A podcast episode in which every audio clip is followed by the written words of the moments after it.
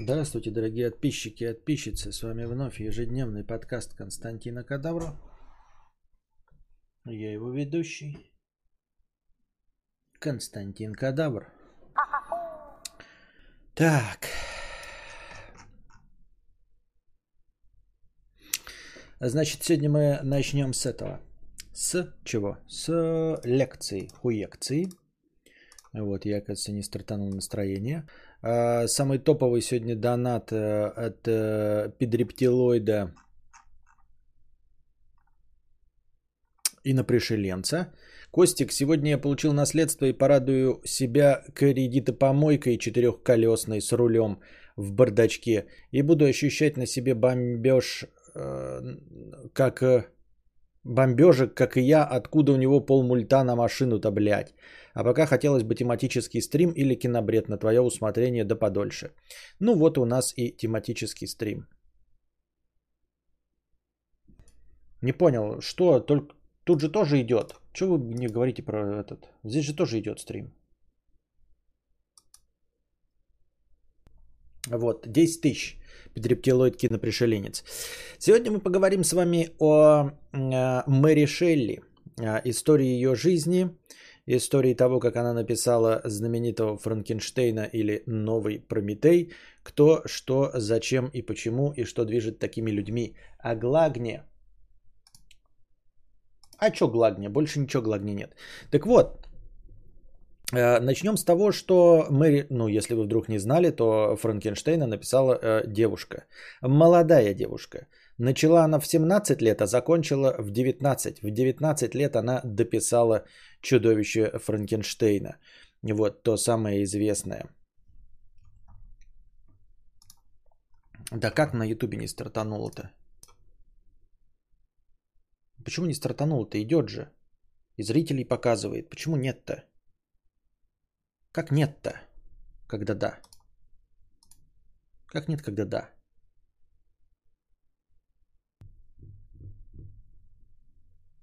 Ну, стартанул, все идет. Чего мне мозг-то компостируете?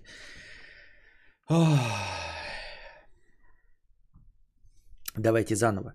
И снова здравствуйте. А, сегодня мы поговорим о Франкенштейне, и э, Франкенштейн или Новый Прометей, и о писательнице Мэри Шелли, которая э, все это написала. Так вот, если вы вдруг не знали, это написала писательница, молодая, в 19 лет, в 19 лет она уже закончила это свое произведение, а я тут э, в 38 а нихуя еще не начал. А она в 19 лет уже закончила произведение, э, благодаря которому известно уже больше двух веков. Написала она его в 1816. Нет, больше. Да, в 1816. Начала в 1819 опубликовала или что-то в этом роде. Но не суть важно. А, в свое время, вплоть до, нас, по на самом-то деле, вплоть до последнего времени, вплоть до второй половины 20 века, а, Мэри Шелли была а, на самом деле просто прихлебателем при своем муже Перси Шелли, который был известным поэтом. И вообще-то вся ее биография и все ее достижения рассматривались только через призму того, что она жена Перси Шелли. Э, знаменитого великобританского поэта, который был на всю голову бахнутый, э, э, шамашедший, у него были необычные по тем временам взгляды. Вот, а еще он придерживался концепции свободной любви, там вот, что институт брака устарел, и все свободны жахаться с кем угодно, сколько угодно. Родился Перси Шелли в 1792 году. Вот, кстати, и к тому, что э, мы решили выпустил это все в 1800 19 я как-то вот не воспринимаю вообще мир до 1880 года. Мне кажется, что до 1880 года э, какая-то доисторическая эпоха. Люди там, если что-то и писали, то это что-то уровня э, летописи временных лет, где там Ой, вышел Олег, и пнул он череп, и умер от коня своего. Вот как-то вот все, что есть до 1880 года, воспринимается для меня таким. Э, настоящая жизнь, настоящее искусство и литература только после 1880-го, как-то для меня.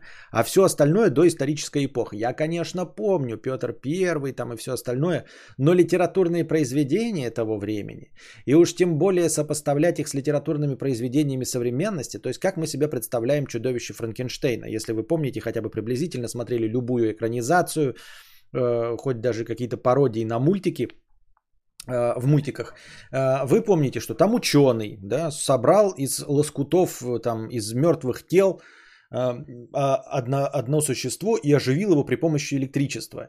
И это написано, ребята, не в начале 20 века, в 1900-х годах, как может показаться, или даже не в конце 19-го, когда можно предположить наличие таких технологий. Это написано в 1816 году за 15 лет до Пушкина. Понимаете, Пушкин нам что пишет? Э, э, сказка о попе работники его балде, Евгений Онегин, где катаются на лошадях, э, что-то там дуэли какие-то устраивают, писульками обмениваются. То есть вообще уровень технологий находится на нуле. А мы решили в это время, в 1816 году, пишет про ученого, который собирает э, живое существо и оживляет его. Ну, то есть такая классическая научная фантастика, правильно? Вот, и это все происходит говным говно. То есть это вот через 4 года после Наполеона, вот это вот все пятое и десятое, да, а, а мы здесь э, живем и как бы Ватерлоу, Одноглазый Кутузов, Война и мир, грубо говоря, происходит вот прям тут-тут, чуть тут рядом. И никаких технологий, ничего подобного нет, и уж тем более такого понятия, как научная фантастика. Да? И, и сейчас э, мы уже знаем, что вот Франкенштейну, как произведению, больше 200 лет. Вот такая вот фигня. Так, итак, э, но больше всего всю свою, э, точнее и всю свою жизнь, и всю последующие 150 лет мы решили была известна как жена Перси Шелли. Перси Шелли родился в 1792 году. Вот, э, ну, был там, сынок богатых родителей, но был бахнутый на голову.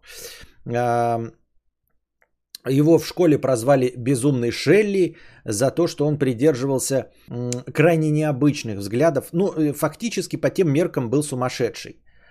А, знаете, почему он был сумасшедшим? Потому что он был, ну просто, ну отбитый на голову. Он был а. Аметист. Б. Вегетарианец.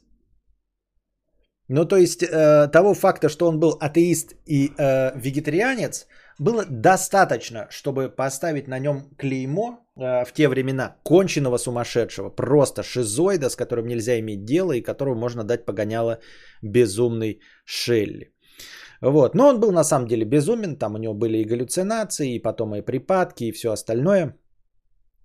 То есть это достаточно эксцентричная личность была и крайне известный э, э, в свою пору поэт. Да, и даже и сейчас известный поэт, и стихи его считаются гениальным. Э, вот. Хотя человек он был своеобразный не только потому, что вегетарианец и атеист, но и из-за своих взглядов. А у нас тут э, небольшая техническая неполадка.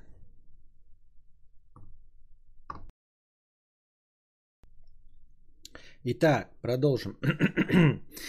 Значит, э, звали его безумный Шелли в школе, там его благополучно из этих университетов отчисляли, э, и он там что-то перемещался.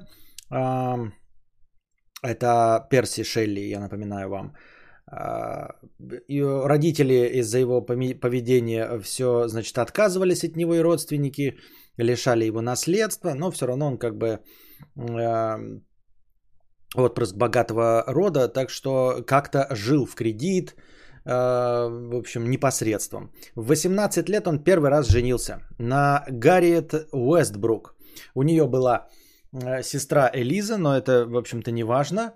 Он переехал куда-то где-то перемещался по Англии и э, заехал вместе со своей женой Гарриет Уэстбрук к товарищу Томасу Хоггу, который будет потом еще фигурировать у нас, запомним его, ну или вернемся. Вот Томасу Хогу. Есть пробитие. Поехала. А. Атеист. А, это э, по, по, по, по меркам того времени он был сумасшедшим, потому что А. Атеист, Б. Вегетарианец. Ну, в общем-то, э, взрывная э, смесь, э, совершенно неприемлемая в, в начале 19 века. Просто неприемлемая. Этого было необходимо и достаточно, чтобы посчитать его полностью сумасшедшим, недееспособным, шизоидом, а родителям от него отказываться. Но не только благодаря тому, что он атеист и э, вегетарианец, он еще имел э, свободные взгляды на э, устаревшую брачную систему и, значит, э, практиковал, как это называется, э, полиаморию, да? А, это еще будет фигурировать. В общем, он постоянно со всеми своими женами заводил себе третьих, четвертых, переключался с одной на одну и никого, в общем-то, вроде как и не бросал. Итак, 18 лет он первый раз женился на Гарри это Уэстбрук. И, значит, поселился у своего друга Томаса Хогга, а, который был его лучшим другом. Это несколько раз сказал. Я что-то путаюсь, потому что э, это сбило меня с пантологии отключения интернета.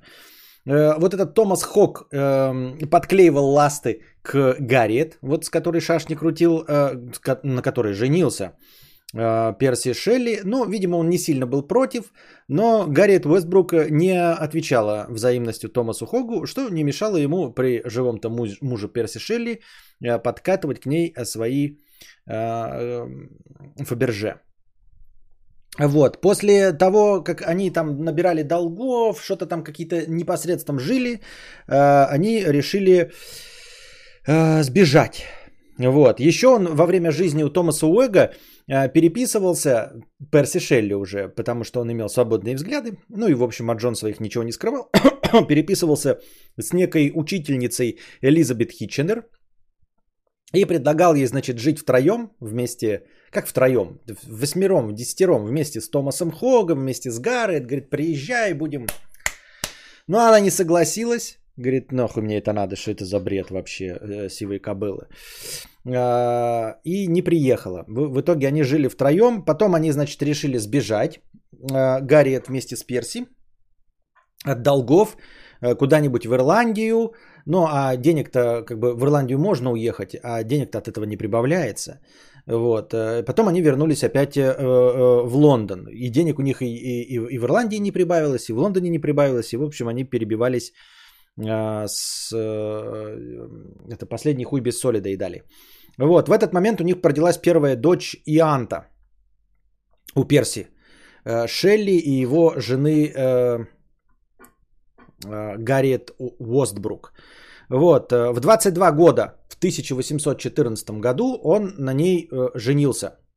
И чуть ли не второй раз, там что-то какая-то система была, что они первый раз женились в Шотландии. И для того, чтобы подтвердить законность их брака, они в Лондон второй раз на, женился на своей жене вот в 1814 году, но э, их отношения уже пошли по пизде, и он даже во время вот второй женитьбы уже писал, что женитьба с Гарриет была э, поспешной и бессердечной. Вот. Поспешный и бессердечный он критично относился, ну, потому что подостыл к своей жене. Но, тем не менее, он э, хотел всех и сразу. То есть, как бы от жены-то он и не отказывался, да? Э, что происходило в другое время?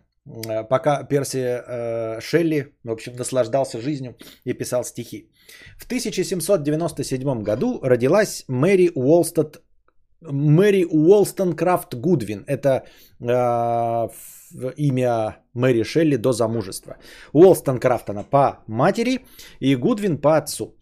Э, родилась она тоже в семье очень прогрессивных людей. Вот. Очень прогрессивных даже по меркам а, современных взглядов. То есть вы же понимаете, да, что женщина, полностью реализовавшаяся как писатель, то есть в какой-то профессии а, в 1800-х годах, а, очевидно, имела очень современных родителей, потому что, скорее всего, из нее должны были вырастить домохозяйку, умеющую играть на пианино и читать стихи.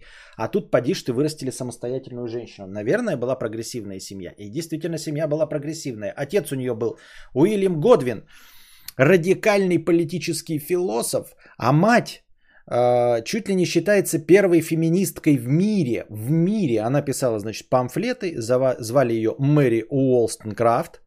Вот в честь матери ее же назвали Мэри Уолстонкрафт. И Годвин она взяла фамилию по отцу. Э, но, правда, с матерью она в жизни пересеклась недолго, потому что мать ее умерла через 11 дней после рождения Мэри э, в возрасте 38 лет. Поэтому она как бы с ней ни разу не говорила, но тем не менее в последующем, конечно же, работа своей матери читала. Она, кстати, написала мать одну из первых работ по феминизму под названием «В защиту прав женщин», где вот выдавала идею, что нужно работать над равноправием. А, а, также у нее была еще э, сводная сестра, потому что мать была во втором браке. То есть сестра по матери по имени э, Фанни, Фанни Имли. Э, не то чтобы этот персонаж будет э, играть хоть какую-то роль, да, я некоторых упоминаю просто потому, что они потом будут спешно и скоропостижно умирать. Э, вот, что и, естественно, будет отражаться на жизни Мэри и характеризовать саму ту эпоху, в которой уже были э, феминистки э, в виде матери Мэри, какой-то радикальный политический философ, а все равно все дохли просто как мухи. Так вот, э, была у нее сестра по матери, Э, дочь от первого, бра, дочь от первого брака. Отец второй раз тоже женился после смерти матери на некой Мэри Клэрмонт. Та одни Мэри. Первая жена Мэри, дочь Мэри, он еще на одной Мэри Клэрмонт. Вот. И у этой Мэри Клэрмонт тоже была дочь от первого брака. Она с э, Мэри Шелли не вздружилась со своей мачехой, но подружилась э, с э, дочерью э, вот этой мачехи, которую звали Клэр Клэрмонт. Клэр Клэрмонт, Мэри, Мэри, Мэри, Мэри, Клэр Клэрмонт. Ну, в общем, суть в чем? Что у нее была Фанни Имлин, э, ее сестра по э, матери, и по мачехе еще одна сестра, Клэр Клэрмонт. Вот, э, я их не, опять-таки недаром упоминаю, потом еще буду к ним возвращаться. Вот, от отца она получила хорошее образование, передовое, естественно, ну и воспитание, э, э, и хорошее образование, которое но не было, скажем так, типичным для тех времен. Типичным было не получать образование, а просто растить домохозяйку, хорошую жену и хорошую мать. А ей дали образование. Вот. Э, несмотря на, на это, отец как бы не придерживался. Не то, что не придерживался, а дочери не преподавал, не очень-то сильно вовлекал ее в феминистические э, начинания ее матери. Вот. Э, то есть феминизму он ее не приучал. В 1814 году, когда Перси наконец э, женился еще раз официально на своей Гарриет э, Уостонбрук, она, он знакомится с Мэри Шелли. На тот момент она Мэри Уолтонкрафт э, Годвин. Дело в том, что отец э, Мэри Шелли был э, ментором у этого Перси э, Шелли. И Перси Шелли сформировал свои взгляды на свободный брак, на полиаморию и на то, что никто ничего никому не должен, и система брака устарела, как раз таки благодаря работам отца Мэри Шелли, вот этого Годвина, и благодаря матери, феминистически настроенной э, Уолтон Крафт.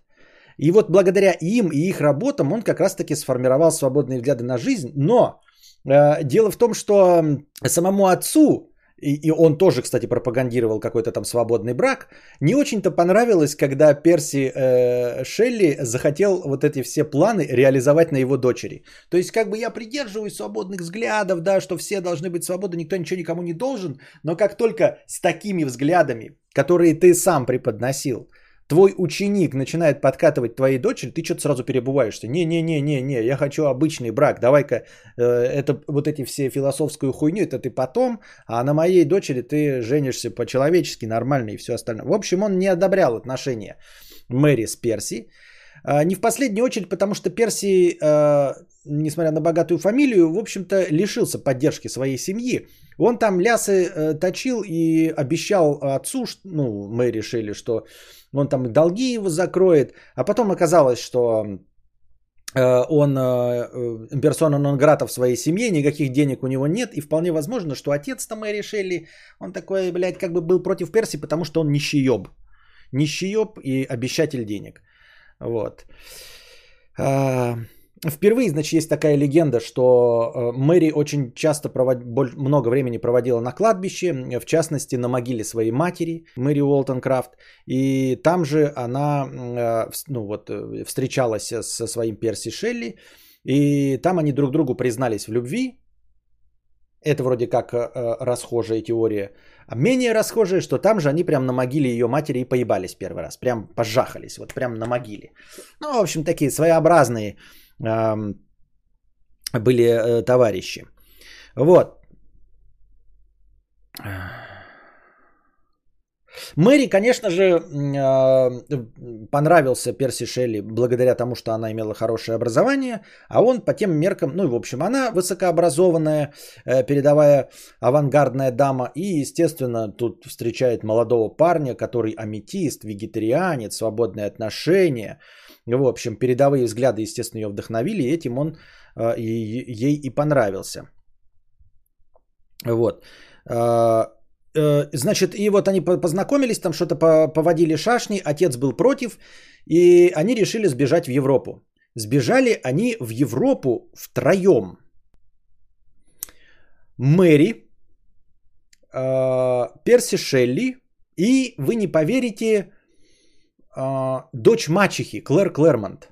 Вот та, на которой э, женился в, э, вторым браком ее отец, Клэрмонт, у нее была дочь тоже от первого брака. Она с ней сдружилась. С мачехой она не подружилась, Мэри, а с дочерью э, мачехи подружилась. И вот втроем ну, э, это все отношения, это не просто так. Естественно, Перси Шелли имел отношение с Клэр Клэрмонт, естественно, он ее жахал. Естественно, Мэри Шелли это не нравилось, но отправились они в Европу втроем. Мэри, э, ее, получается, сводная сестра, у которой нет э, никакой общей крови, то есть она дочь мачехи, и Перси, э, этот э, Шелли. Они взяли какие-то деньги откуда-то, то ли у отца ее, то ли, в общем, набрали кредитов. И часть денег она отправила, э, потому что чувствовала вину, первой жене Перси Шелли, которую он оставил. У которого э, была дочь от Гарри, ну, вот э, первая жена Гарриет и дочь Йоанты. Она, Мэри, отправила им деньги, потому что, видимо, чувствовала какую-то ответственность и вину перед ними за то, что увела мужика, хотя там его не уводили, он сам ушел, ну, в общем, такой был. Дальше они в Европе пожили во Франции, в Швейцарии. Э, Перси в это время, а, э, живя с эм, Мэри и с Клэр Клэрмонт, дочерью мачехи, э, пишет письма Гарриет и говорит, приезжай к нам, давай, блядь, все вместе будем жахаться и жить. Первой жене своей, Гарриет и Анти. Вот, но она э, то ли письма игнорирует, то ли не получает. Они, пожив во Франции, потратили все деньги, набрали кредитов. В Швейцарии, потратив все деньги, набрали кредитов. Все равно возвращаются в Англии. Ни салона хлебавший, нищий, э, с последним хуем без соли у себя в сумочке. Вот, в это время Мэри беременна. Мэри забеременевает от него. Вот. А, и расстраивается, э, ну, в общем, чувствует себя неприятно, потому что от Э, это все происходит очень быстро на самом деле. Это не какие-то года идут, потому что все их отношения там укладутся в какие-то 5-6 лет, э, после чего все благополучно передохнут. Так вот, эм, когда они путешествовали по Европе, и вот там где-то Франции, Швейцарии и всем остальном, э, первая жена Гарриет с дочерью Иоантой, она уже была беременна вторым ребенком от Персии. И когда Мэри была беременна, она родила второго ребенка сына, мальчика. Мэри это сильно расстроило, ну потому что она вообще хотела быть единоличной владелицей Персии, а во-вторых, а, рожденный первый мальчик, очевидно, претендовал на все. То есть даже если с Перси что-то случится, то э, все бабосы семьи Шелли перейдут э, первому наследнику мужского пола, а это в любом случае будет сын э, первой жены Гарриет, потому что она раньше родила мальчика. А, Мэри была беременна, родила ребенка, девочку, и еще и эта девочка вместе со всеми этими расстройствами и детьми от первой жены еще и умерла. От чего Мэри впала в депрессию. Тяжелую депрессию, естественно. Вот. Перси э, в этот момент э, заводил отношения с Клэр Клэрмонт, с которыми они втроем путешествовали, с вот этой э, дочерью мачехи Мэри Шелли. Вот. А к Мэри клеил ласты Томас Хогг, тот самый первый лучший друг Перси Шелли, у которого он жил с женой. В общем, он продолжал его быть лучшим другом. Тот дал ему благословение, типа своему другу Томасу Хогу, говорит, ты клей ласты к Мэри. Тот поклеил ласты к Мэри, она э, отворот-поворот дала э, этому Томасу Хогу, потому что, несмотря на то, что придерживалась, в общем, э, взглядов Перси Шелли, с ним как бы молчаливо соглашалась, на самом деле его передовые взгляды ей совершенно не нравились, и не хотела она бы этих всех свободных отношений. Вот. Через два года она родила второго ребенка от Перси, мальчика, вот, который тоже потом умер. Вот, то есть первые два ребенка, девочка и мальчик, умерли.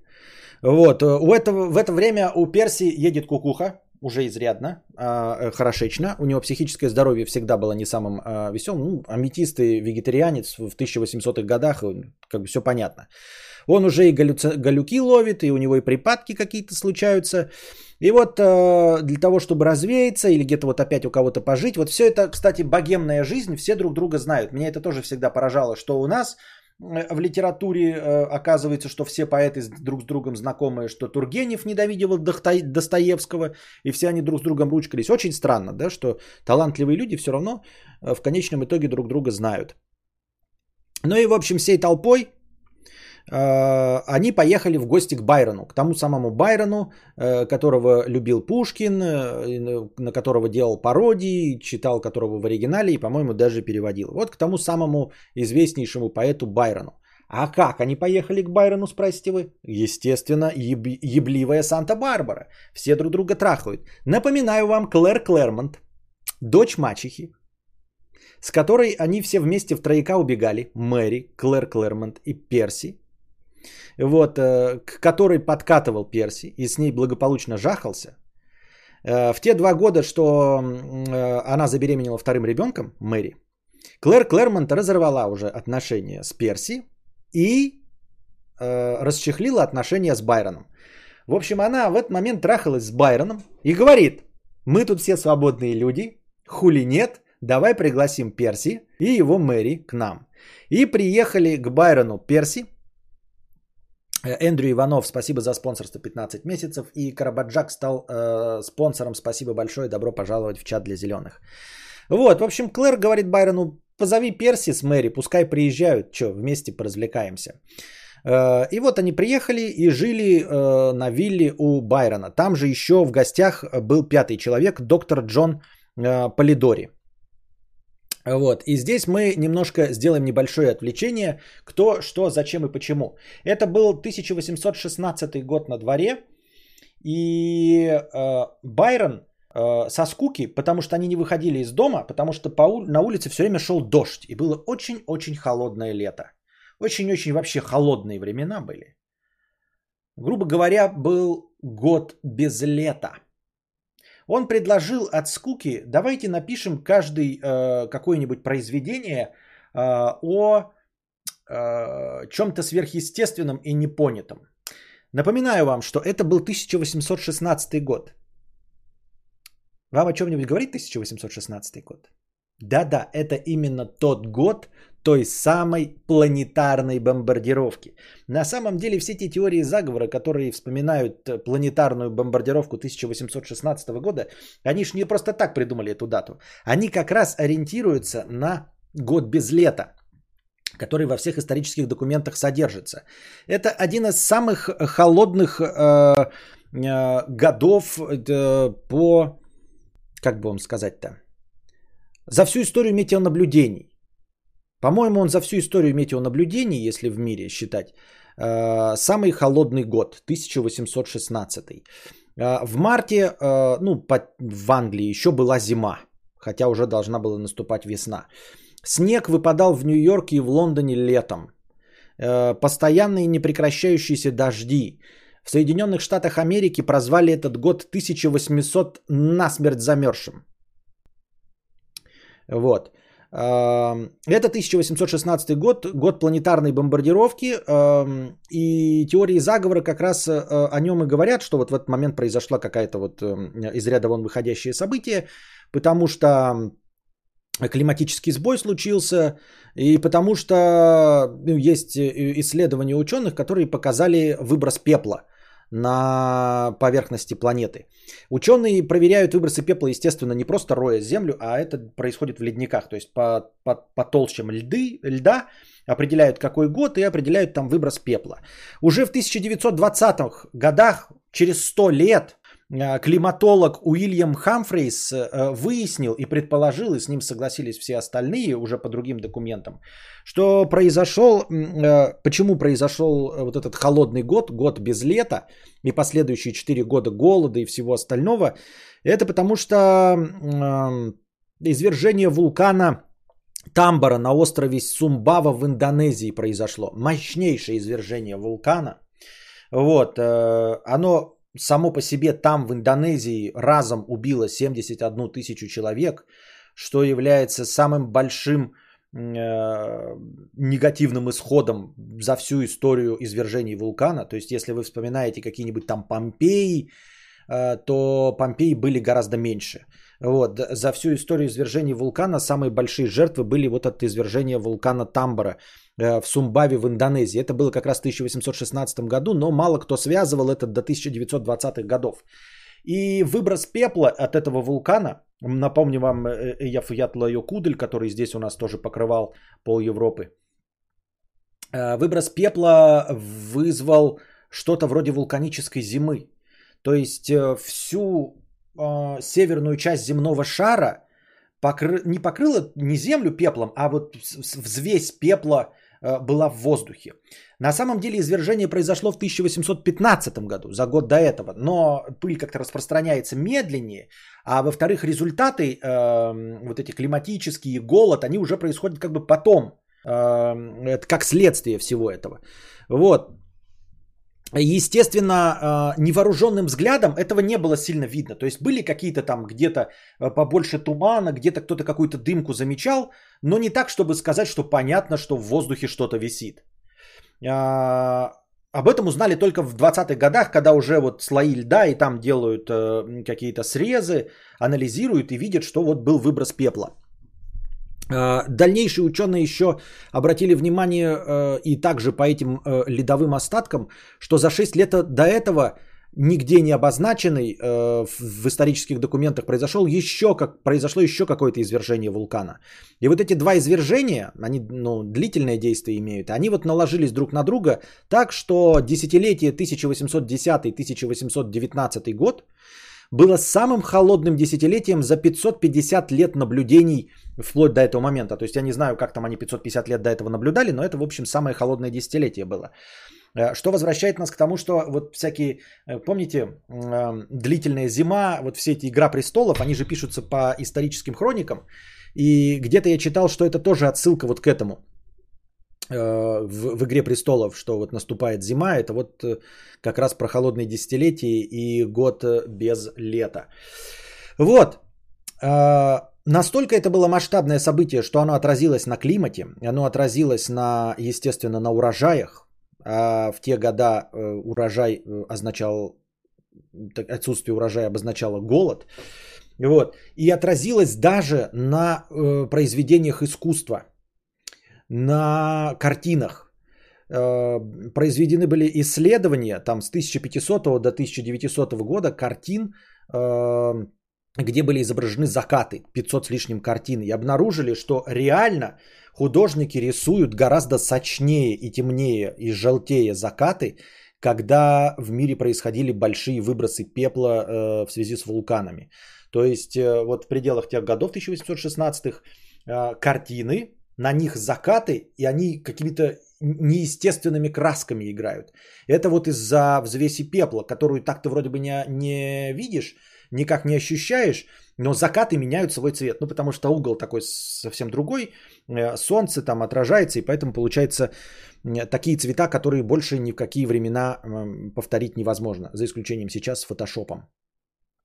Вот.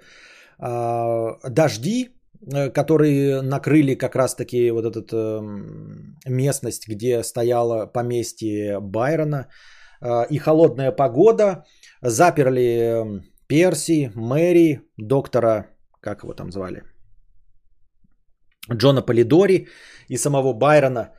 И Клэр Клэрмонт э, дома, и вот Байрон предложил написать какие-нибудь произведения. Доктор, эм, кстати, вот этот э, Полидори написал первый рассказ о вампирах, первый в мире рассказ, где кровопийца был назван словом вампир, а Мэри Шелли э, придумала и начала писать э, Франкенштейна. Кстати, вот насчет этой бомбардировки 1816 года э, у нее еще было несколько пассивных таких последствий, вот, которые считаются именно последствиями извержения вулкана. Мы с вами не в курсе, но это действительно масштабное событие в истории человечества. Вот, Юстус фон Либих э, во время голода 1816 года в Дормштаде вот пережил такое глубочайшее эмоциональное потрясение, там, по-моему, потерял там пол семьи, вот, э, что Э, уже когда повзрослел, начал заниматься питанием растений, то есть изучать, как растения питаются, чтобы бороться с голодом, и изобрел минеральные удобрения. Считается, что как раз в результате того, что он в детстве пережил голод в Дормштаде именно в 1816 году. Карл Дрез, также изобретатель, э, тоже в детстве пережил стресс и э, какие-то свои события, когда не было овса у лошадей, и он придумал какой-то альтернативный вид транспорта. Вот, с, как это, столкнувшись с недостатком корма для лошадей, нужно было придумать альтернативный вид транспорта, и он придумал велосипед. Вот. И третье, для нас более значимое, как для э, русских, аномальный холод вызвал э, мутацию холерного вибриона – э, вируса холерного вибриона в результате холодов. И э, мутировавший холерный вибрион вызвал вспышки холеры в Индии у британской армии, там пол британской армии скосил. И где-то вот с 1816 за 15 лет он дошел через Индию, там Монголию, Китай до э, территории Российской империи. И у нас Э, возникла эпидемия холеры, как раз где-то 1830 году. И скрываясь от этой эпидемии холеры, Александр Сергеевич Пушкин жил в своем отдаленном поместье, каком? Болдина. Вот, именно скрываясь от эпидемии холеры, вспыхнувшей, он поехал, не скрываясь, а э, там возник карантин, и ему нельзя было вернуться, не скрываясь, неправильно сформулировал. И вот он э, пережидал это все в Болдино, и написал, закончил там несколько своих произведений, и этот период в творчестве Александра Сергеевича назван Болдинской осенью, так что вот эта Болдинская осень тоже результат планетарной бомбардировки. Э, года без лета 1816 Он закончил там Евгения Онегина, повести Белкина, маленькие трагедии, поэму э, «Домик в Коломне» и написал 32 стихотворения. А у нас небольшая песенка-пауза. Итак, а, и в это время а, в поместье Байрона а, Мэри Шелли под давлением всех остальных, которые пишут свои произведения, о которых мы ничего не знаем, кроме Полидори, который написал рассказ о вампире, под давлением товарищей, которые каждое утро у него спрашивают, ну что, что-то придумала? Ну что, что-то придумала? Ну что, что-то придумала? А, ничего в итоге не придумывают, и ей э, снятся душные кошмары, и в одном из душных кошмаров ей снится бледный юноша, который эм, наклоняется над трупом, и этот труп внезапно водянистые глаза открывает и оживает, и ее это так напугало и впечатлило, что она решила, что оживающий труп – наверное, напугает и всех остальных. И так у нее зародилась идея о Франкенштейне. Напоминаю вам, что Франкенштейн это не монстр. Самого монстра никак не зовут. Он монстр Франкенштейна. Франкенштейн это фамилия доктора, э, главного героя, который, э, собрав э, из кусков разных мертвых тел, каким-то научным образом оживляет свое чудовище.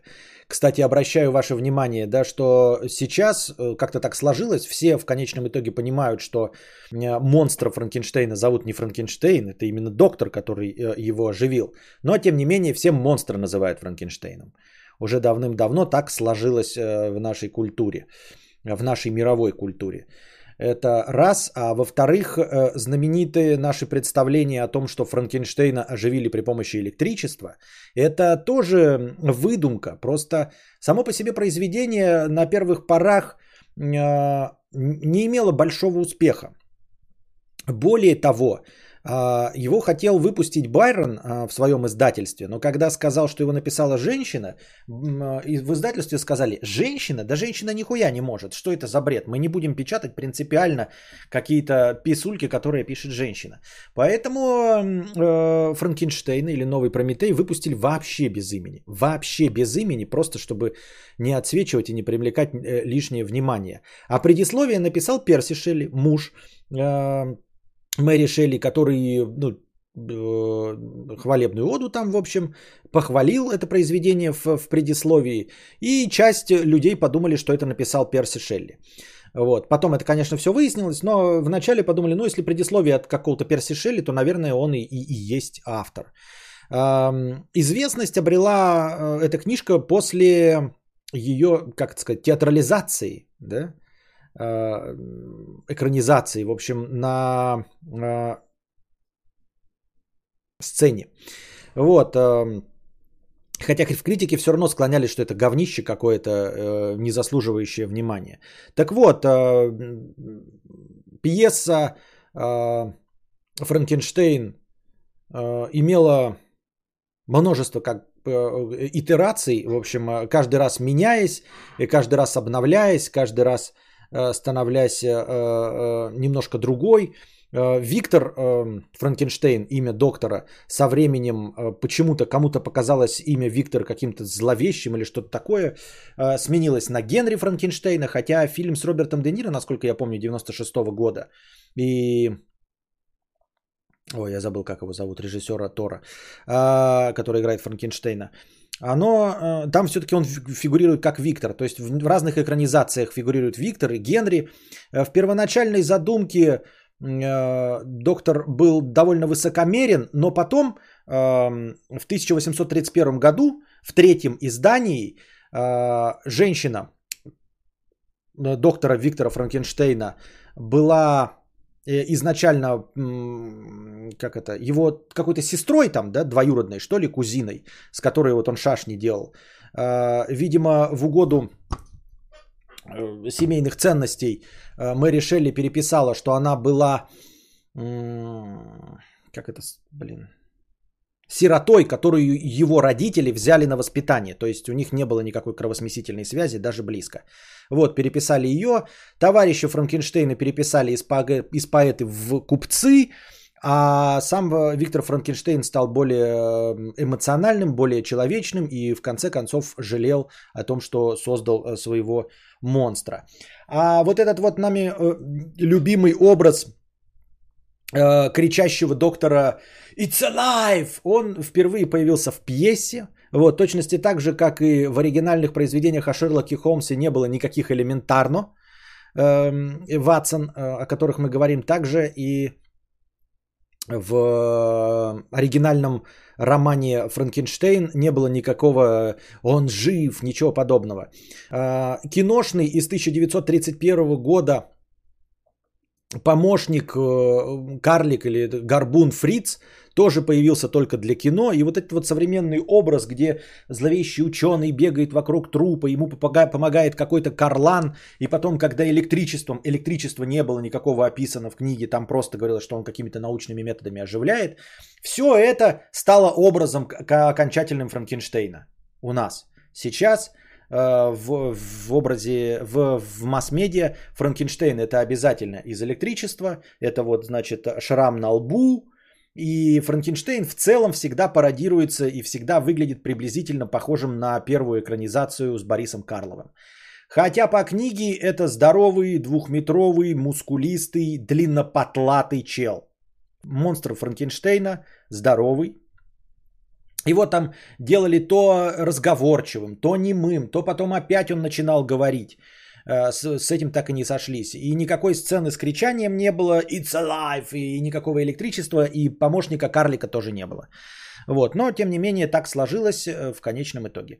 А, книжный окончательный, вот то, что сейчас перепечатывается и переводится у нас, это э, третье издание 1831, где э, доктор Франкенштейн жалеет, где его пассия не является его кровной родственницей, и где его товарищ не поэт, а купец.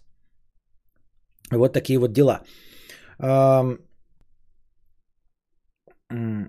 Ну и вот э, начинает она писать, вот это придумывает всю задумку, потом заканчивает где-то через два года и вот выпускает, э, пытается ее Байрон э, с предисловием э, от имени Перси Шелли, а потом уже, когда э, пьеса идет с успехом, э, уже выпускают под именем самой Мэри Шелли. Но никто не считает это за достижение, все равно муж ее известнее, муж ее талантливее, вот, несмотря на то, что она потом напишет еще множество произведений, ни, никакой из них не добьется успеха, и она останется в истории скорее как биограф и редактор своего мужа. Потому что за авторские права на Франкенштейна она получила 300 фунтов. 30 фунтов, извиняюсь, 30 вонючих фунтов. Да, конечно, покупательская способность была другая, но 30 фунтов она получила за авторские права на свой роман. И, внимание, за редактуру стихов своего мужа, редактуру, ну то есть просто исправлять ошибочки, там что-то еще, она получила 500 фунтов. Примерно в то же время, понимаете? Как редактор стишков своего мужа она получает 500 фунтов, а как автор романа «Франкенштейн» о котором мы знаем все, и э, никто из нас не помнит ни одного стихотворения Перси Шелли, ну, по крайней мере, в неанглоязычном пространстве, она получила всего 30 э, фунтов. Дальше начинается какая-то ебаторика в жизни этих товарищей всех. Вот, э, они возвращаются в Англию. Клэр Клэрмонт, которая дочь мачехи, э, подружка э, Мэри Шелли, беременна от Байрона. От Байрона, не от Перси, все нормально, от Байрона. В этот момент э, происходят многие неприятные события в жизни Мэри Шелли, Перси и всех остальных. Во-первых, кончает собой, второй раз упоминаем имя, Фанни Имли. Это э, дочь от первого брака, то есть э, настоящая сводная сестра по матери. Сестра по матери Мэри Шелли. Дочь от первого брака ее матери. Вот, кончает собой. Мы осуждаем со всех сторон, ни в коем случае не пропагандируем суицид. Вот, э, Фанни Имли. И э, кончает она с собой, вы не поверите, из-за любви к Перси. Из-за неразделенной любви к Перси. Она вообще здесь не фигурировала. То есть там где-то она живет. Мэри путешествует с этим Перси. Делит Перси с э, дочерью мачехи. И при этом собой кончает ее э, сестра по матери от любви к Перси. Вот. После этого э, утопляется, тоже кончает с собой через утопление, обсуждаем со всех сторон, Гарриет, первая жена Перси. То есть они там что-то все вообще любили кончать с собой, легко и просто. Вот, э, кончает с собой Гарриет, и дети ее, э, дочь и сын, и сын, который должен был претендовать на наследство, передаются священнику. Через суд Перси лишают в родительских прав. Напоминаю вам, это 1810-е годы. Через суд его лишают родительских прав, потому что он бахнутый, ну, вегетарианец, атеист, галлюцинации, припадки, э, свободные отношения. Естественно, он проигрывает суд, и дети передаются э, священнику. Для того, чтобы его дети э, от мери, будущие и существующие, живые, э, их тоже не постигла эта же участь, чтобы к ним не нагрянул какой-нибудь суд и не отобрал их, они бегут в Италию. Вот. Но со всем этим, как бы со всеми этими женщинами и детьми так ты сильно не убежишь. И они отдают э, дочь Байрона, э, Байрону его дочь от Клэр, от Клэр э, Клэрмонт. Вот. На самом деле они как-то там устаканиваются в Италии какое-то время и хотят забрать дочь Клэр Клэрмонт, потому что у них там шведская семья, как вы понимаете, да? Несмотря на то, что дочь от Байрона, но к ней Перси-то имел какое-то отношение, Клэр Клэрмонт, и он хотел забрать эту дочь, но Байрон им не позволил, потому что Байрон такой, вы, конечно, друзья хорошие, мы с вами живем, э, все прекрасно, но вы же атеисты и вегетарианцы, реально, вы же атеисты и вегетарианцы, это очень пагубно для современной женщины, и не отдал им свою дочь. Вот, в 1818 году умирает э, Клара, первая э, дочь э, Перси от Гарриет. Гарриет, напоминаю вам, покончила с собой. Э, утопилась. И у них осталось двое детей. Второй ребенок, сын, должен был стать наследником. И его передали, их этих детей передали священнику. У священника в 1818 году умирает дочь Клара, в 1819 умирает сын Уильям. И у него не остается детей от Гарриет никаких. Э, Мэри и Перси погружаются в глубокую депрессию. Ну, потому что у нее родная сестра по матери кончает собой. У него жена кончает собой. Умирает первая дочь. Умирает первый сын у него. Вот. Э, э, вот. Также в 1821 году, через два года, кончает собой тот самый Полидури, который написал первый рассказ про вампира. У них там вообще все очень плохо. Понимаете, с кончанием собой. Вот тот самый, который у Байрона был, он в 1821 кончает собой. Тоже. То есть э, с сестра по матери, первая жена Перси э, покончили с собой. И друг, который написал первый рассказ в мире про вампира. У Байрона в гостях.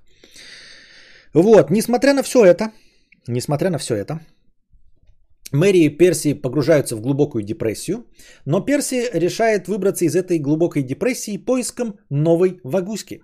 Решает найти себе новую бабу. А Мэри, в отличие от него, не ищет нового хуйца, а просто решает себя посвятить третьему сыну Перси Флоренсу. Вот. Эм, э, первый ее ребенок, э, дочь умерла, второй сын умер, и третий ребенок, только Перси Флоренс, я вам наспойлю, он доживет до глубокой старости, и с ним будет все хорошо, у него будет только благополучная жизнь.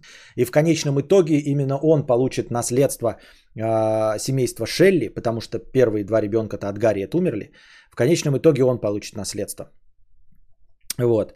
А, так вот, Перси, пока Мэри э, сосредоточилась на своем сыне Перси Флоренсе, Перси старший, Э, ищет новую бабу. Он, значит, клеит официант э, к, э, к ласты к орфистке Софии Стейси, потом, значит, клеит ласты к итальянской аристократке Эмилии Вивиони, с ними у него ничего не получается. И в конце концов он заводит шашни с соседкой Джейн Уильямс. Там все были в свободных отношениях. И Байрон, который брал Клэр после того, как ее пользовал, значит, Перси, да, мы с вами помним это все. А, все остальное.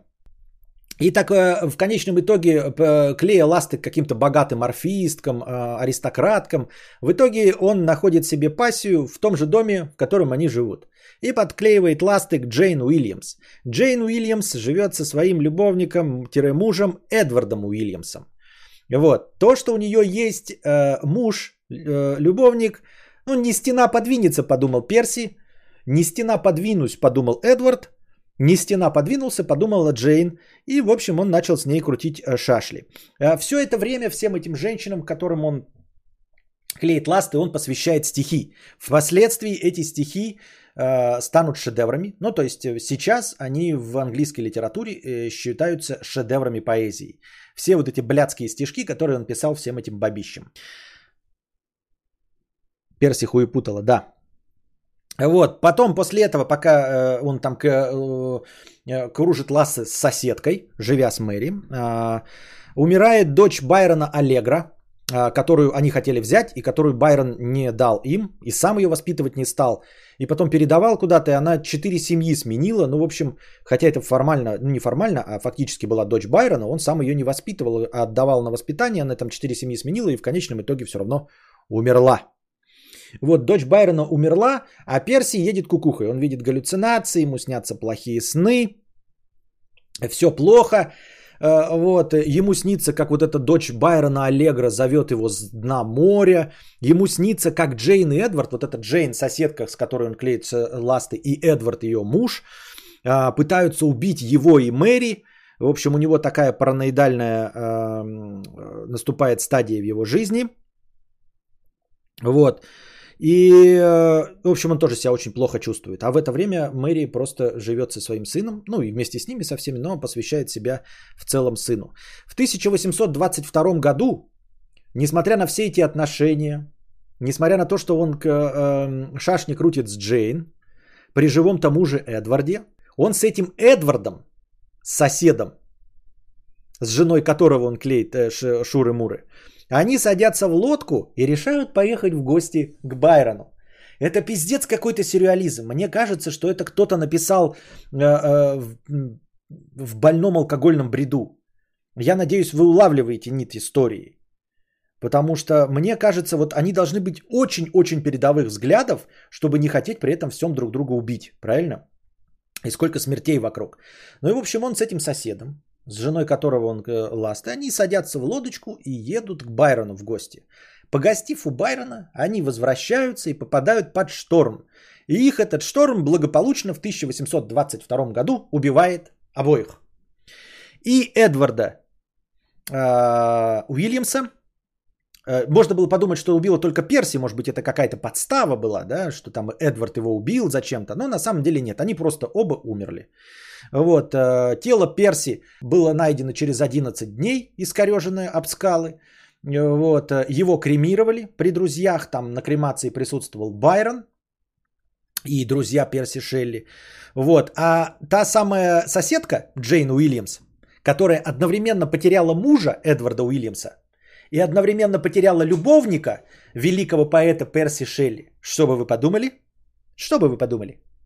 Что она решила делать? Она потеряла двух любовников одновременно, мужа и любовника, которые ездили на лодочке к Байрону и утонули в шторме. Что делать? Правильно, найду себе нового мужика. Какого мужика можно найти? Конечно, любого. Ведь весь Лондон, мир открыт перед ней. Но она находит себе того самого Томаса Хогга, первого друга, вот самого лучшего друга Перси, у которого он жил еще со своей первой женой, Э, которому давал карт-бланш на то, чтобы он подклеивал ласты к Мэри, и которому она отказала, тот самый Томас Хогг. Как она его нашла? Почему они все были знакомы? Я понятия не имею.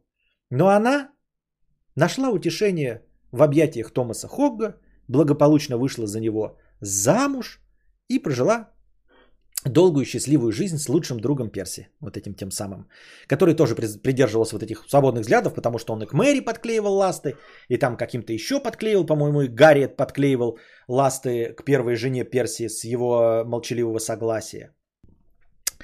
Вот такие вот дела. Таким образом, в 25 лет а, Мэри Шелли осталась вдовой. В 25 лет вся эта история заканчивается, она остается благополучно вдовой. Она пережила всех, кто в 1816 году планетарной бомбардировки был в доме Байрона. Байрон умер в 1824 году, Перси в 1822. А, этот Полидори, который написал рассказ про вампира, как я уже сказал, покончил в 21 Она пережила их всех и дожила до 53 лет. Не такой уж и большой возраст, но по тем временам вроде бы в принципе неплохой. Дожила до 53 лет и умерла. Ориентировочно сейчас принято считать, что от рака мозга, потому что последние несколько лет она жаловалась на сильные головные боли. Но поскольку раньше этого всего не диагностировали, никак не проверяли, то есть подозрение, что она в итоге умерла от рака мозга. Э, пока она жила свою от 25 до 53 еще долгую 28-летнюю жизнь, еще дольше прожила, чем до всего этого, она значит, крути, пыталась крутить какие-то шашни с писателем Вашингтоном Ирвином, с новелистом Проспером Мериме, но ни с кем из них у нее не сложилось, и в итоге она больше замуж никогда не выходила. После того, как она умерла, через год, в годовщину, э, родственники открыли ее стол, ну, там раскурочили, нашли там э, оригинал какого-то стихотворения Перси, э, клочки волос всех ее умерших детей, вот, локоны волос умерших детей, и сердце Перси, Вот. Дело в том, что когда его кремировали, Перси э, сердце не догорело, она сердце забрала себе и вот заутрамбовала его в стол. К тому времени сердце совсем иссохлось и э, практически сразу распалось. То есть это был просто кусок сушеный. Как они поняли, что это сердце? Наверное, по запискам, ну или догадались, что это сердце. В общем, оно иссохлось и распалось.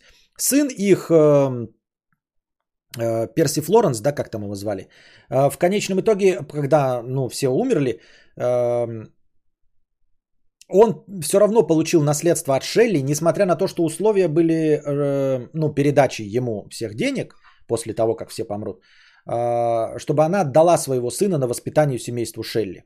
Но она отказалась, сама воспитывала сына, и тем не менее, все равно он в конечном итоге все наследство получил, прожил свою э, долгую счастливую жизнь. Вот и все. Дальше несколько фактов про сам, в общем. Она еще написала несколько романов. Интересно, что она написала постапокалиптический роман про будущее, в котором в 21 веке зверствует какая-то чума, и все умирают, и остается один э, человек на Земле. Да? В 21 веке зверствует болезнь, умирают все люди, остается один человек на земле. Она писала такое, но э, там подвергся жесточайшей критике, никому не понравился. Э, в те времена такие прям откровенно научно-фантастические произведения просто не были никому понятны, воспринималось как тупые сказки и ересь вернулись э, к этому произведению где-то в 1970-х, когда феминистки обратили внимание на Мэри Шелли, они вот достали ее со дна, доказали, что она не просто жена и биограф Перси Шелли, а самостоятельный писатель со своими произведениями. Вот тогда же все это опубликовали. У нас в России он вышел в 2010 году в какой-то там ретроспективе. Вот. Критики там даже вот когда выходило ее собрание сочинений и писем, писали, что типа это, конечно, очень интересно, но единственное и главное достоинство Мэри Шелли это то, что она была э, женой Перси Шелли.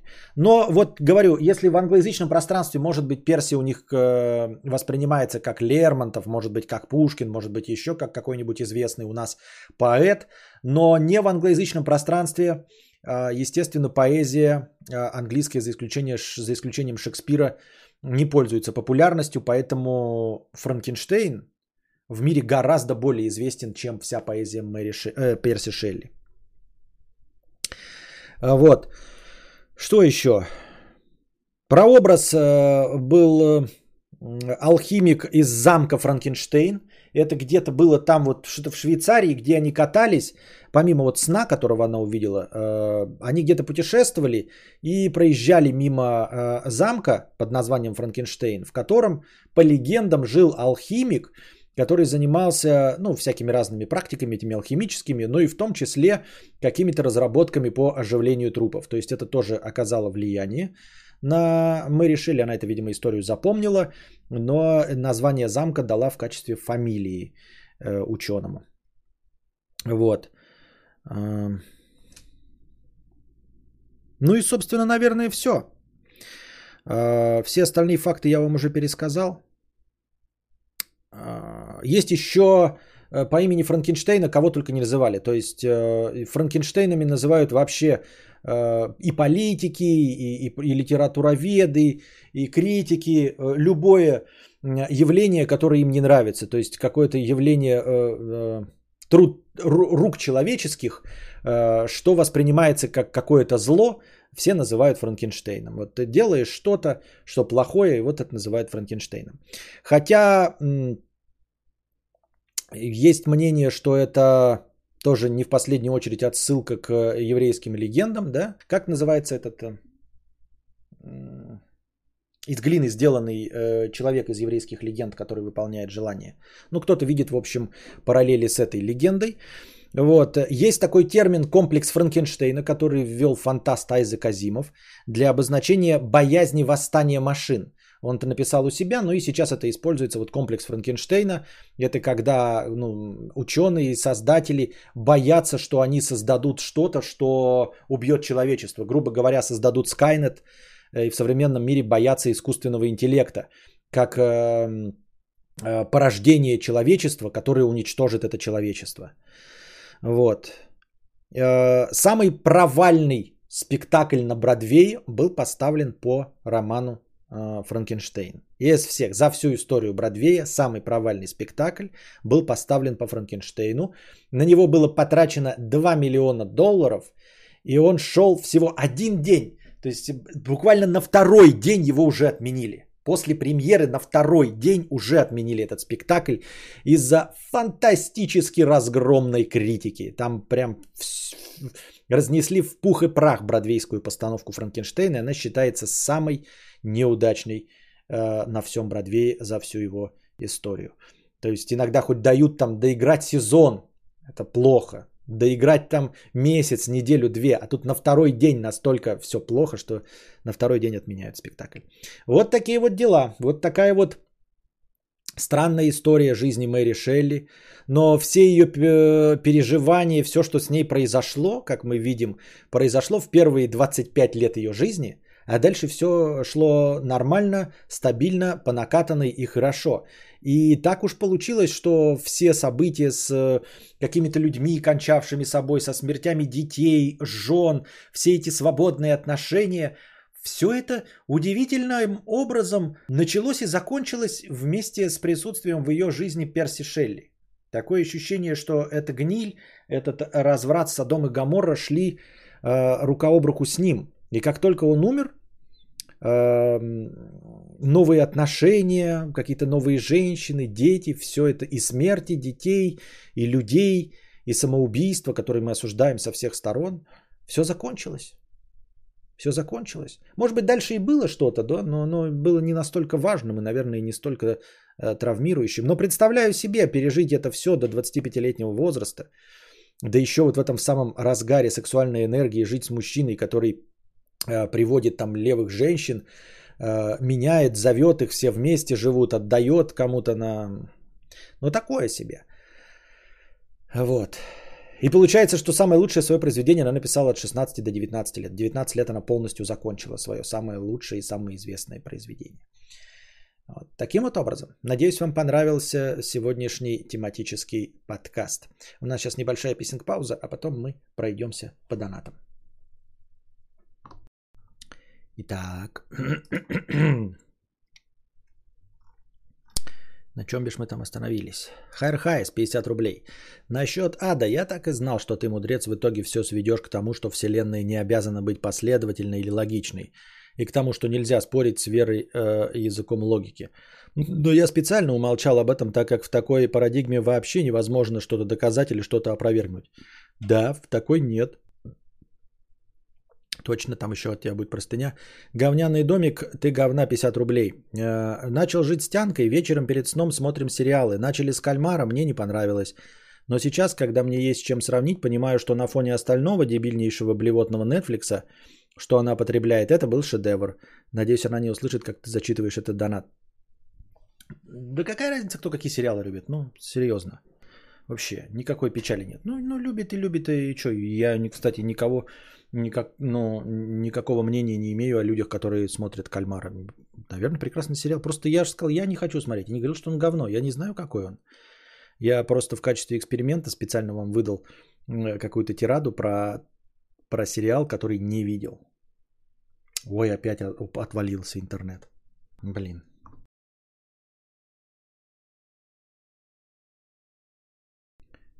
Понеслась. Так. Хайр Хай. Снова думал обойтись двумя 50-рублевыми донатами, но в итоге все опять вылилось в простыню. За что я, господа кадаврианцы, дико извиняюсь. Так. Ой, опять душная простыня. Самоаннигилирующая вероятность в бесконечной вселенной. Ой, дисклеймер. Как понятно по названию, сегодняшняя простыня будет еще душнее прошлой. Э, хотя я думаю, что это невозможно. Но как мы сейчас поймем, на самом деле возможно все. Так же, как все и невозможно. Постой, мудрец, давай разберемся. Концепция ада ведь творение именно человеческой логики. Что, мол, ну у нас же тут существуют наказания, штрафы и казни. Значит, и в масштабах Вселенной должны быть места, в котором грешники должны расплачиваться за свои злодеяния. Во-первых, почему мы полностью отвергаем причинно-следственную связь в попытке опровергнуть то, что по факту и построению на принципах этой самой причинно-следственной связи? Это как логически пытаться аргументировать, почему логики не существует. Во-вторых, пользуясь твоей же системой координат, мы очень быстро приходим к выводу, что а. Схуя ли эта вселенная должна кого-то за что-то наказывать? Наказание и даже месть – это же ведь чисто человеческая концепция, которая, по твоим же словам, вообще никоим образом не должна распространяться на то, как устроена вселенная. Я с тобой полностью согласен, что фундаментально и по-настоящему мы знать ничего не можем – но раз мы уже решили развлечь себя пиздобольством, значит нужно принимать какие-то условности. Например, такие, что Вселенная, по крайней мере, последовательная, логична и тому подобное, иначе любая дискуссия будет заканчиваться так и не начавшись. Вот чего я, преду... Э, я не предусмотрел и что меня реально поставило в тупик за минуту, так это бесконечность Вселенной, в которой вероятность любого события стремится к единице. По такой логике действительно, если предположить, что вероятность существования ада выше нуля, то в бесконечной вселенной он существует. Но с чего мы взяли, что вероятность существования ада выше нуля? Наверное, только потому, что мы предположили его существование, ведь математическая вероятность существования ада высчитать невозможно. А теперь внимание, следите за руками. Вероятность несуществования ада также является выше нуля, а значит в бесконечной вселенной вероятность несуществования ада также стремится к единице. А почему нет? Обе вероятности фундаментально имеют одинаковые предпосылки для того, чтобы просто быть. Мы же не говорим о конкретной планете, пригодной для жизни, вероятность встретить которую математически определена, хотя, постойте.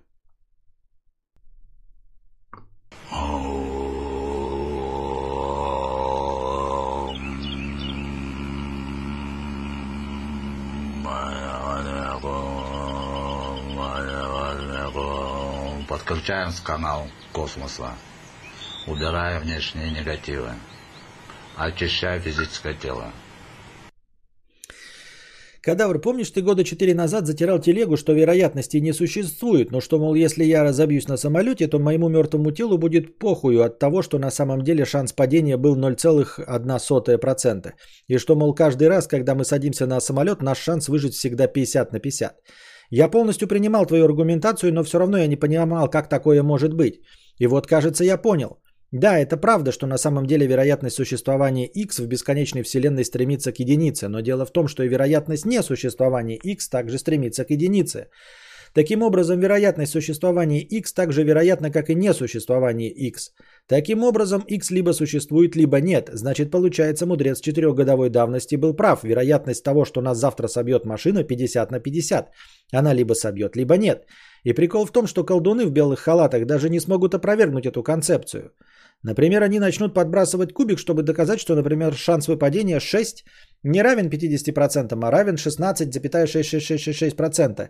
И в качестве доказательства произведут 1 триллион подбрасываний, из которых 6 выпадет только 166,666 миллиардов случаев, на то, что ты ответишь «да, вы правы», конкретно в этом триллионе случаев 6 выпало только 16,66% случаев. Но это никак не опровергает тот факт, что подбросьте вы кубик бесконечное количество раз, вы в итоге увидите, что 6 выпадает ровно в 50% случаев. И пока они не произведут бесконечное количество подбрасываний кубика, им не будет, не будет что тебе противопоставить, мудрец. По скриптум. Вы, наверное, за 300 рублей я бы не посмел э, такую дичь написать, но за 500 рублей тут уж извините. По скриптум второй. Простыней больше не будет, деньги закончились. Понятно. Спасибо. Э, я почти понял твои умозаключения, но сказать мне по их поводу нечего. Добавить мне нечего. Битва гуманитариев. Гнилая редька. Привет, кадавр и чат. Слушаю с сильным отставанием в развитии, но сегодня у куска день рождения. Можешь так и сказать. С днем рождения кусок. Он поймет. Это не обзывательство. Спасибо, хэштег Ауди. С днем рождения кусок. На, э, ни в коем случае не хочу никого оскорбить. Надеюсь, это не оскорбление. Мой писюн это король в шляпе. Привет, Костя. Как думаешь, зачем и чтобы что многие парни встречаются со стрёмными толстухами под 100 килограмм? Я не верю, что так много фетишистов, которые привлекают все эти складки. И если так все плохо в молодом возрасте, то в 30 плюс это будет трэш. Они из-за денег и стесняются их на людях. Зачем тогда? Потому что любят. А, потому что у всех вкусы разные. Это не а, какое-то нишевое э, предпочтение. Это абсолютно обычное и нормальное предпочтение, что худых, что толстых, нормальных вообще. э, нет никакого закона, а единственная причина, по которой стесняются, это э, мейнстримовое давление общества. То есть принято, грубо говоря, хотеть Ламборгини, хотя тебе может нравиться, я не знаю, лодочки, что угодно, или ходить пешком. Все равно в конечном итоге, где-то в глубине души ты будешь стесняться того, что ходишь пешком, хотя машина тебе объективно нахрен не нужна, и ты ее действительно внутри себя не хочешь.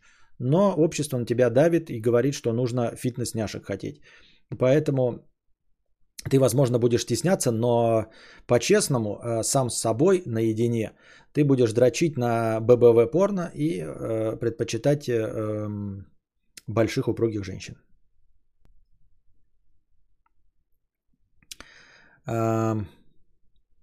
Крабик и его рэп 70 рублей с покрытием комиссии.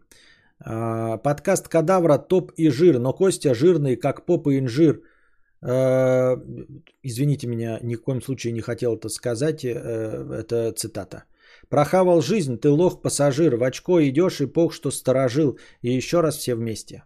Понятно, спасибо. Я не разделяю, это была цитата. Э, Александр Бобрищев Пушкин с покрытием комиссии от 111 рублей. Спасибо за покрытие комиссии. Привет, наслушался твоих подкастов и приобрел телек Xiaomi Mi TV EA65 2022 э, модельный год. 65 дюймов за 64 тысячи рублей. Кайф неимоверный, будто в космос летал. До этого была LG-шка старая 7-летняя 50 дюймов. Рекомендую телек. Вот бы так член легко можно было увеличить. Хотя зачем он мне теперь? Понятно, поздравляем тебя с приобретением телевизора, который э, тебя радует. Очень рады за тебя. Амина, 300 рублей. Э, Костя, привет. Расскажи, пожалуйста, ты ходишь к психологу или просто антидепрессанты пьешь? Пока просто, но психолога ищу. Вот. Э, спасибо за покрытие комиссии. Алла, 200 рублей с покрытием комиссии. Спасибо за покрытие комиссии. Костя, привет. Полгода э, назад начал ходить в зал. Э, начала ходить в зал. Хотела просто накачаться, но заодно и похудела. Фигура общепринята классная, но стала вроде как у всех фитоняшек. И мне грустно, что я теперь никак не выделяюсь. Скучаю по своей э, э, персику. Что теперь делать? Э, как мы тебя, как ты говоришь, хотела накачаться, но похудела, и теперь тебе грустно от того, что у тебя фигура общепринята классная, но как у всех фитоняшек. Э, и ты теперь никак не выделяешься. Ой, поздравляю, конечно, но не от всего сердца.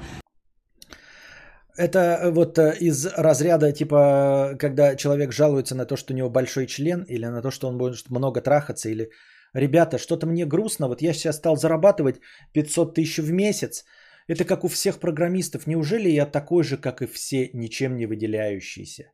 Не будем мы тебе завидовать, Алла, ни в коем случае. Э, вот. Живи э, с этим своим страданием, с этой э, отвратительной, банальной, вторичной, тривиальной фигурой, как у всех фитоняшек. Понимаешь? Нисколько тебе в этом не сочувствуем. Так и быть. Страдай, что? Ходи со своей худой талией, вздернутыми сиськами, поджарой жопкой, как у всех банальных фитоняшек в Инстаграме. Вот, таким образом мы дошли до конца донатов. Фух. Наверное, пожалуй, мы на сегодня закончим. Я э, дошел до конца донатов, что-то я думал, что побольше будет. Э, меня целиком и полностью вымотала лекция, которую я готовил сегодня с 8 вечера и вплоть до полуночи. Вот, ребята, поэтому э, силушек моих больше морально-этических нету. Э, оставим эти, это настроение на завтра. Вот э, чтобы завтрашний подкаст длился дольше. Напоминаю вам, чтобы вы донатили на продолжение, на длительность, на хорошее настроение завтрашнего подкаста. Не забывайте, что можно донатить в межподкасте, чтобы эм, ваши донаты добавились хорошее настроение к полутора тысячам базового хорошего настроения, которые обеспечивают дорогие спонсоры. Спасибо вам большое, спонсоры, зеленые ники в чате.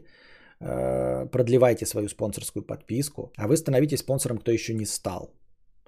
Вот. Я устал не потому, что я много говорил, а потому что я до этого 4 часа потратил э, реально на подготовку лекции, которая Надеюсь, вам понравилось, хотя оно у меня было немножко какой-то рваной из-за моего косноязычия, не знаю, с чем связанного сегодня. Вот я сегодня говорил э, не как водичка минеральная течет, а скорее как э, дрищущий кран э, коричневой жижей после отключения воды. Но надеюсь, что вам все равно понравилось. Пишите плюс, если вам понравилось, и минус, если не понравилось. А пока держитесь там. Вам всего доброго, хорошего настроения и здоровья.